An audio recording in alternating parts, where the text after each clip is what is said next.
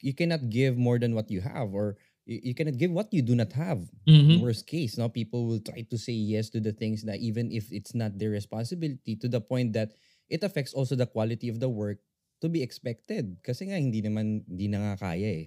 So there is no harm in saying no and there Mhm. is no harm actually for me it's not a weakness for you to admit that you do not know how to do this certain Right, right. right Hi, this is Kiko Mabilog, and you are listening to Workaholic, a podcast that helps professionals escape burnout and experience growth in their careers. Thanks for joining us today.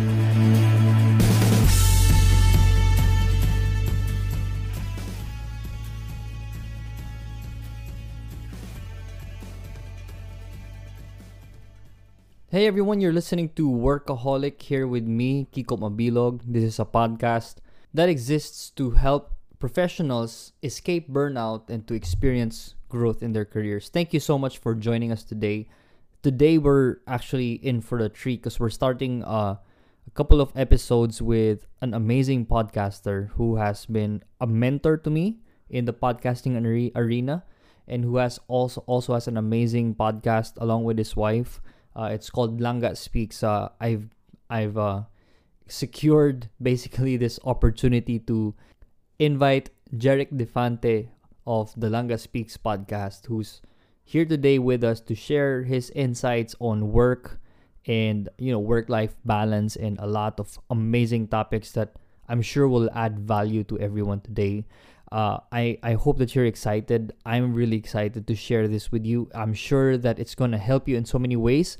We're actually going to spend the next three weeks because there was just so much value to it. And as always, when we have guests here on Workaholic, I do not want to take anything out. And I, and in order to do that, we're, we're actually going to break this apart into three episodes. So I hope that you can stick along with us all across all across these next few weeks. So without further ado, here's our episode, the first part of our episode with Sir Jeric Defante. So listen in.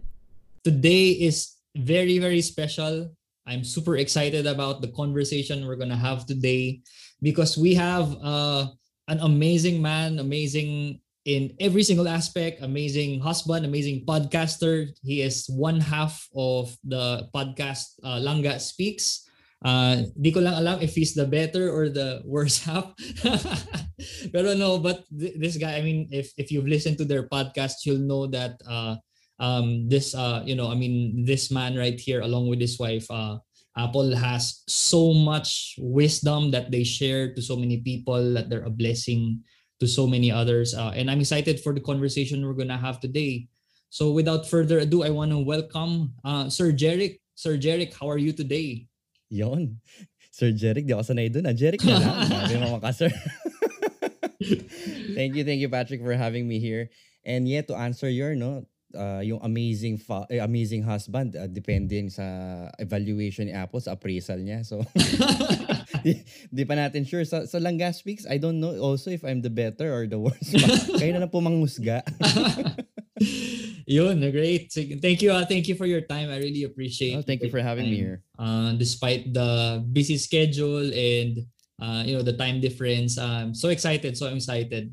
Um, um, for those who are listening to this, uh, siguro just uh, off on and off the record, uh, Jeric is one of my uh, coaches when it comes to podcasting. So if there has been an improvement, it's maj- majority of it's because of you know guys like uh, like this. He has been uh, bro thank you so much for you know being generous with your time and your experience uh, your work with uh, you know mentoring podcasters really means a lot really means a Mm. lot Thank you bro kasi isa ka lang sa mga nagtiwala. Yung iba kasi parang walang tiwala sa.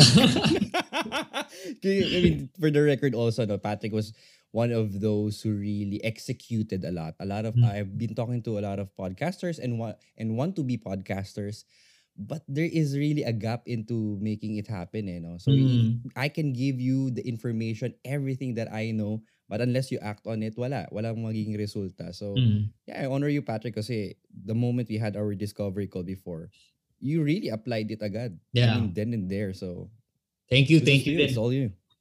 great great all right great sige well siguro let's jump into it um i'm yeah, sure come on, let's go. yeah i'm sure that you know the people who are listening to this many of them already know who you are But for those who don't know who you are, maybe just give a quick spiel. I mean, who who um what do you do and why do you do it? I think ano naman now, I mean, people here know me. Uh, most of them are my family. hindi, hindi, hindi naman ako ganun kakilala. No? So, but anyway, uh, for me, I've been here in the UAE for 10 years. I've been working wow. here as an expat, as an OFW. And I've been working in the same company also, t- turning 10 years in September. Oh, wow. But it was a it was really a difficult. Bakit ganun, no? Parang 10 years, 10 years. The thing is, nine months din akong walang trabaho dito when I started. Mm. But uh, praise be to God, I was able to find a company that I'm still in and at the same time to be able to build a family here. Mm. Uh, I have my family here. I have two kids and one wife. Ah, importante um. yung one wife. Siyempre, nandito tayo sa UAE. Uso dito, maraming wife. Eh. Oh, yeah, yeah. That's true. But yeah, uh, I've been here and still working the same company. But at the same time, I'm creating content with my wife, which started as a pandemic project. Mm. Uh, it started also last year only, the Langaspix podcast. At the same time, we're also serving the same ministry under the Light of Jesus family as the as a feast builder.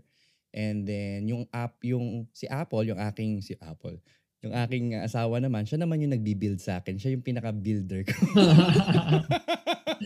no, yeah, it's very important. So, yun. Yeah. Ayan, sige. I'm curious to know, uh, bro, no? Um, because, uh, you know, you don't hear much. I mean, we both relate in the way na parang we're we're two guys with one foot in the marketplace and one foot That's in true. the ministry, uh, yeah. which is very uncommon. I'd like to say right now. I wish that it wasn't as uncommon, but I mean, uh, I mean, if you could take us through that journey, like what what what this made you decide to be, you know, a, a builder and to you know to continue in that road for the many years that you've served. Mm, okay. Uh, when I start started serving ministry, it wasn't really hindi kasi ako ano eh sa Pilipinas, Sunday church goer lang ako. Kumbaga, mm. magawa ko lang yung Sunday ko, the rest of the week is for secular na. Mm. It's it's a separate life for me. Uh, I worked also in the Philippines for a year as a teacher. Actually, okay. hindi halata no, may mga nakikinig may naniniwala sa akin. I uh, was a high school teacher in in Pandacan and at the same time I was also uh, taking up units uh, teaching IT naman sa college in in Mapua Makati. Mm. But it, it wasn't ano, it, I'd never entertained really serving. Siguro nawala na 'yun nung nung high school maybe kasi through the church dahil sa Catholic school din ako. Choir member, uh, lector, reader, mga ganyan. Pero pagdating ng college nawala din lahat. It was just until then that I came here to the UAE that the longing was there. Mm-hmm. Uh, sa mga nakikinig dito, what happened was in the Philippines, alam mo naman sa Pilipinas, uh, medyo ma-pride talaga ako. Taas ng pride ko. Dahil I was working already very early. Nag, nag-OJT pala yung mga friends ko, kumikita na ako. I was doing mm. full-time job teaching. And so, sunod-sunod yung nangyaring fall. So basically, nagsimula sa first failure ko sa board exam. Yun yung una. Mm. And then my, my, my mom was saying na, alam mo kaya ka nag-fail kasi you're not focused. You were teaching. So sabi niya, mag-resign ka muna. So, nag-resign ako. I focused on the review. And uh, fortunately, bumagsak ulit tayo. Pangalawang fortunately. Oo, fortunately, bumagsak ulit tayo. So, two times ako bumagsak sa board exam, which is a very, I mean, I, I took it to myself na I was so ashamed of myself. Why? Because naka ano eh, naka-base sa title, Professor Jeric na ako eh. Mm-hmm. So naka-tie mm-hmm. up yung self-worth ko sa title ko. That's why I came mm. to the UAE. Not to actually find work or whatever, but to actually escape my embarrassment. Oh wow. In many ways, in many ways. Mm. I wanted to restart my life. Again, fortunately, no, pagdating ko dito, kala ko magkakatrabaho ulit ako. Nine months akong inabot walang. And my father was, my father is a seafarer, seaman yung tatay ko. One time, dumaong sila sa Dubai, sabi niya, anak, muwi ka na lang sa Pilipinas kasi kumikita ka doon eh. Dito, what, what, what will you do? Mm. I was so ashamed to the point that he gave me even, uh, I think I remember, he gave me $200 instead of me na ako yung magpapadala sa kanila. Siya pa ang nagbigay sa akin dito sa UAE just to to have a, a daily, ano, kumbaga daily allowance. Yeah. But then, uh, yun nga, humility set in. Sabi ko, Lord, bigay mo na lang sa akin, Lord, kung ano po yung dapat para sa akin. Uh, mm you know, I, I I don't mind starting from the bottom as long as it's a good company that I can grow in. That's why I started in in uh, our company as a salesman. Sobrang layo, electronics engineer po ako. Uh, tinapos Mm, ko. Wow.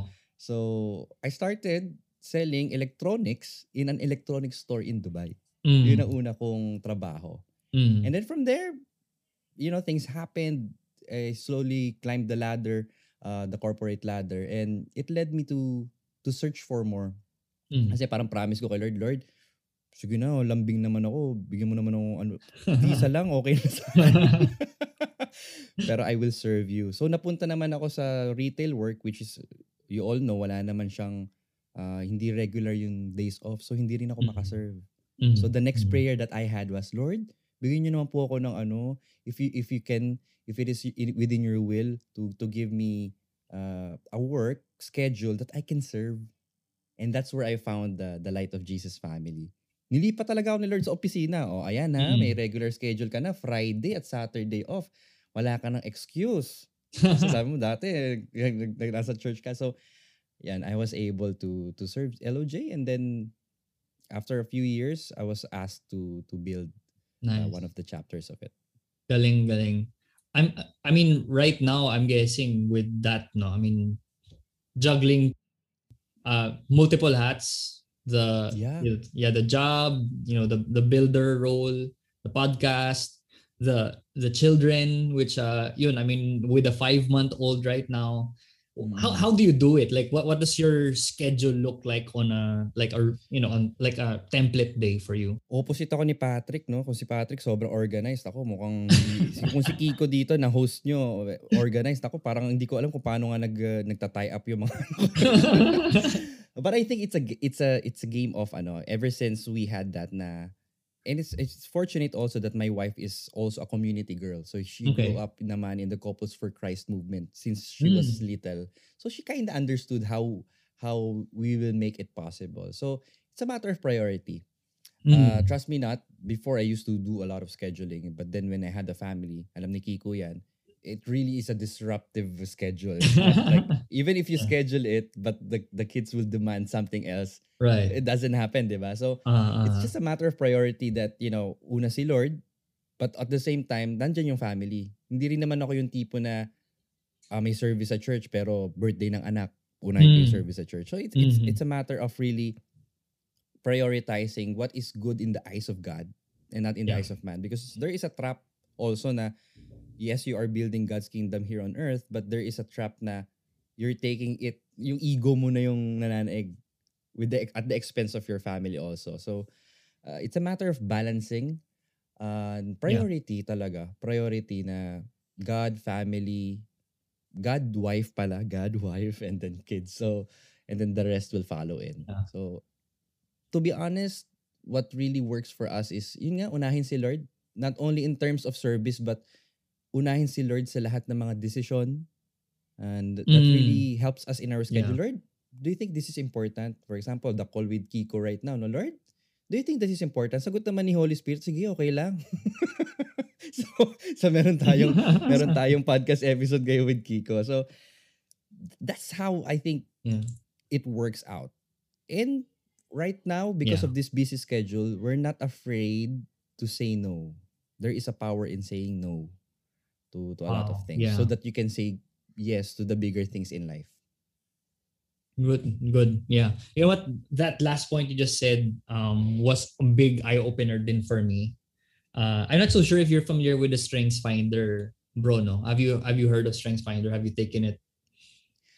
I've actually I've started reading it pa lang Yeah. uh, last week. Di ko pa natutuloy pero may kasi may naiwan na Hmm. libro sa bahay namin, Strengths Finder, yung may Clifton, eh, tama ba? Yan yun. yeah. So, yeah. It's it's I like a reading pa lang the first few.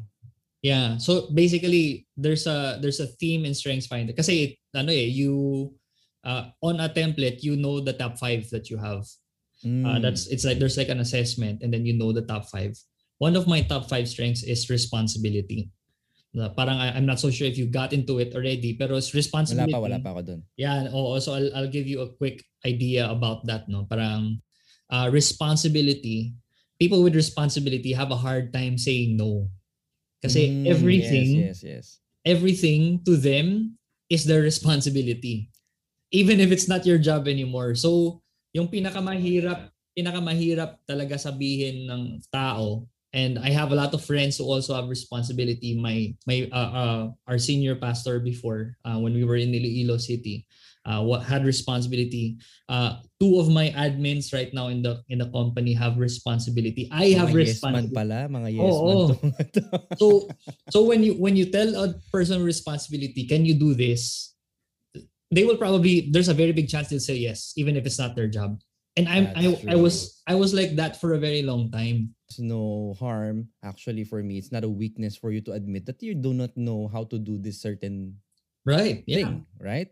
Tama. So, actually may ano na ako dyan, uh, may, may tip ako dyan, no? Uh, recently, siguro I've been using it for, since last year lang, uh, Mm. before the pandemic hit. When people ask me like, can you do this or do this? Uh, Jeric, we want you to be involved in this kasi we, we, we know, minsan dinadaan pa sa ano eh, Mhm. merong edification muna, di ba?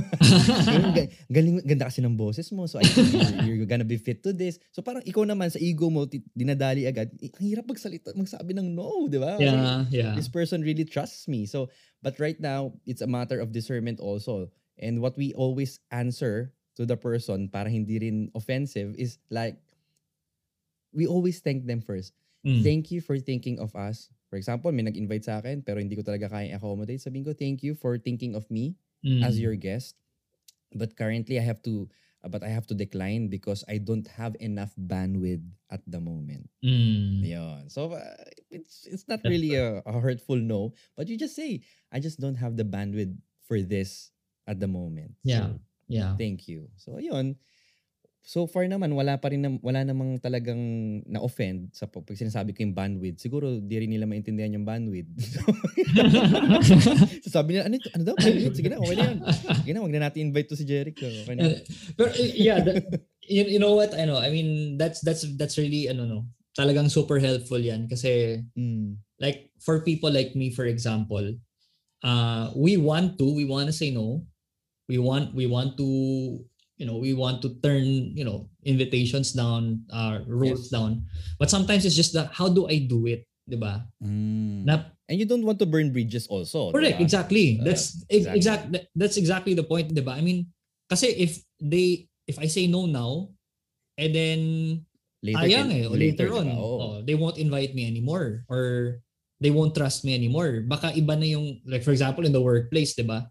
If I say no to Yeah. this position, baka they look for someone else to take over this position. I'll Exactly. lose my job. Oo. Sa mga sa mga workaholic na nakikinig ngayon. So that's that can be. It's not burning bridges. It's just saying that at this moment I would love to but I'm just not capable of doing so. Yeah. So hindi rin naman yun pag-amin na hindi mo talaga kaya pero at the same time it gives you an open door pa rin to explore later on. correct, Yeah, I correct. just don't have enough bandwidth at the moment. Yeah. But thank you pa rin. You, you, you start with with being grateful pa rin for for the time na naisip ka nung tao na yon. Wow, so there you go, guys. That's part one of our conversation with Jeric Defante. And we have two more weeks to go. So I hope that you can subscribe to the Workaholic podcast and stay tuned. We always uh, make sure to release content every Monday uh, at 8 a.m. in the morning, just before you get to the busyness of your work. You know, you can listen to it uh, in your commute or, or while you're working out or preparing for for the week to come. I hope that this episode, this this um this conversation has provided value to you and motivated you to see work from a different perspective. You know that it's it's a way for you to to bring honor and glory to the Lord and and to experience his graces every single day. As always, thank you so much for listening to me, Patrick Mabilog, Kiko Mabilog, uh, and to the podcast, you know, Workaholic Podcast. And I hope that we'll see you more. And um, stay tuned to our next conversation with Jeric Defante next week. I hope that you guys have an amazing week ahead of you, and I'll see you next time.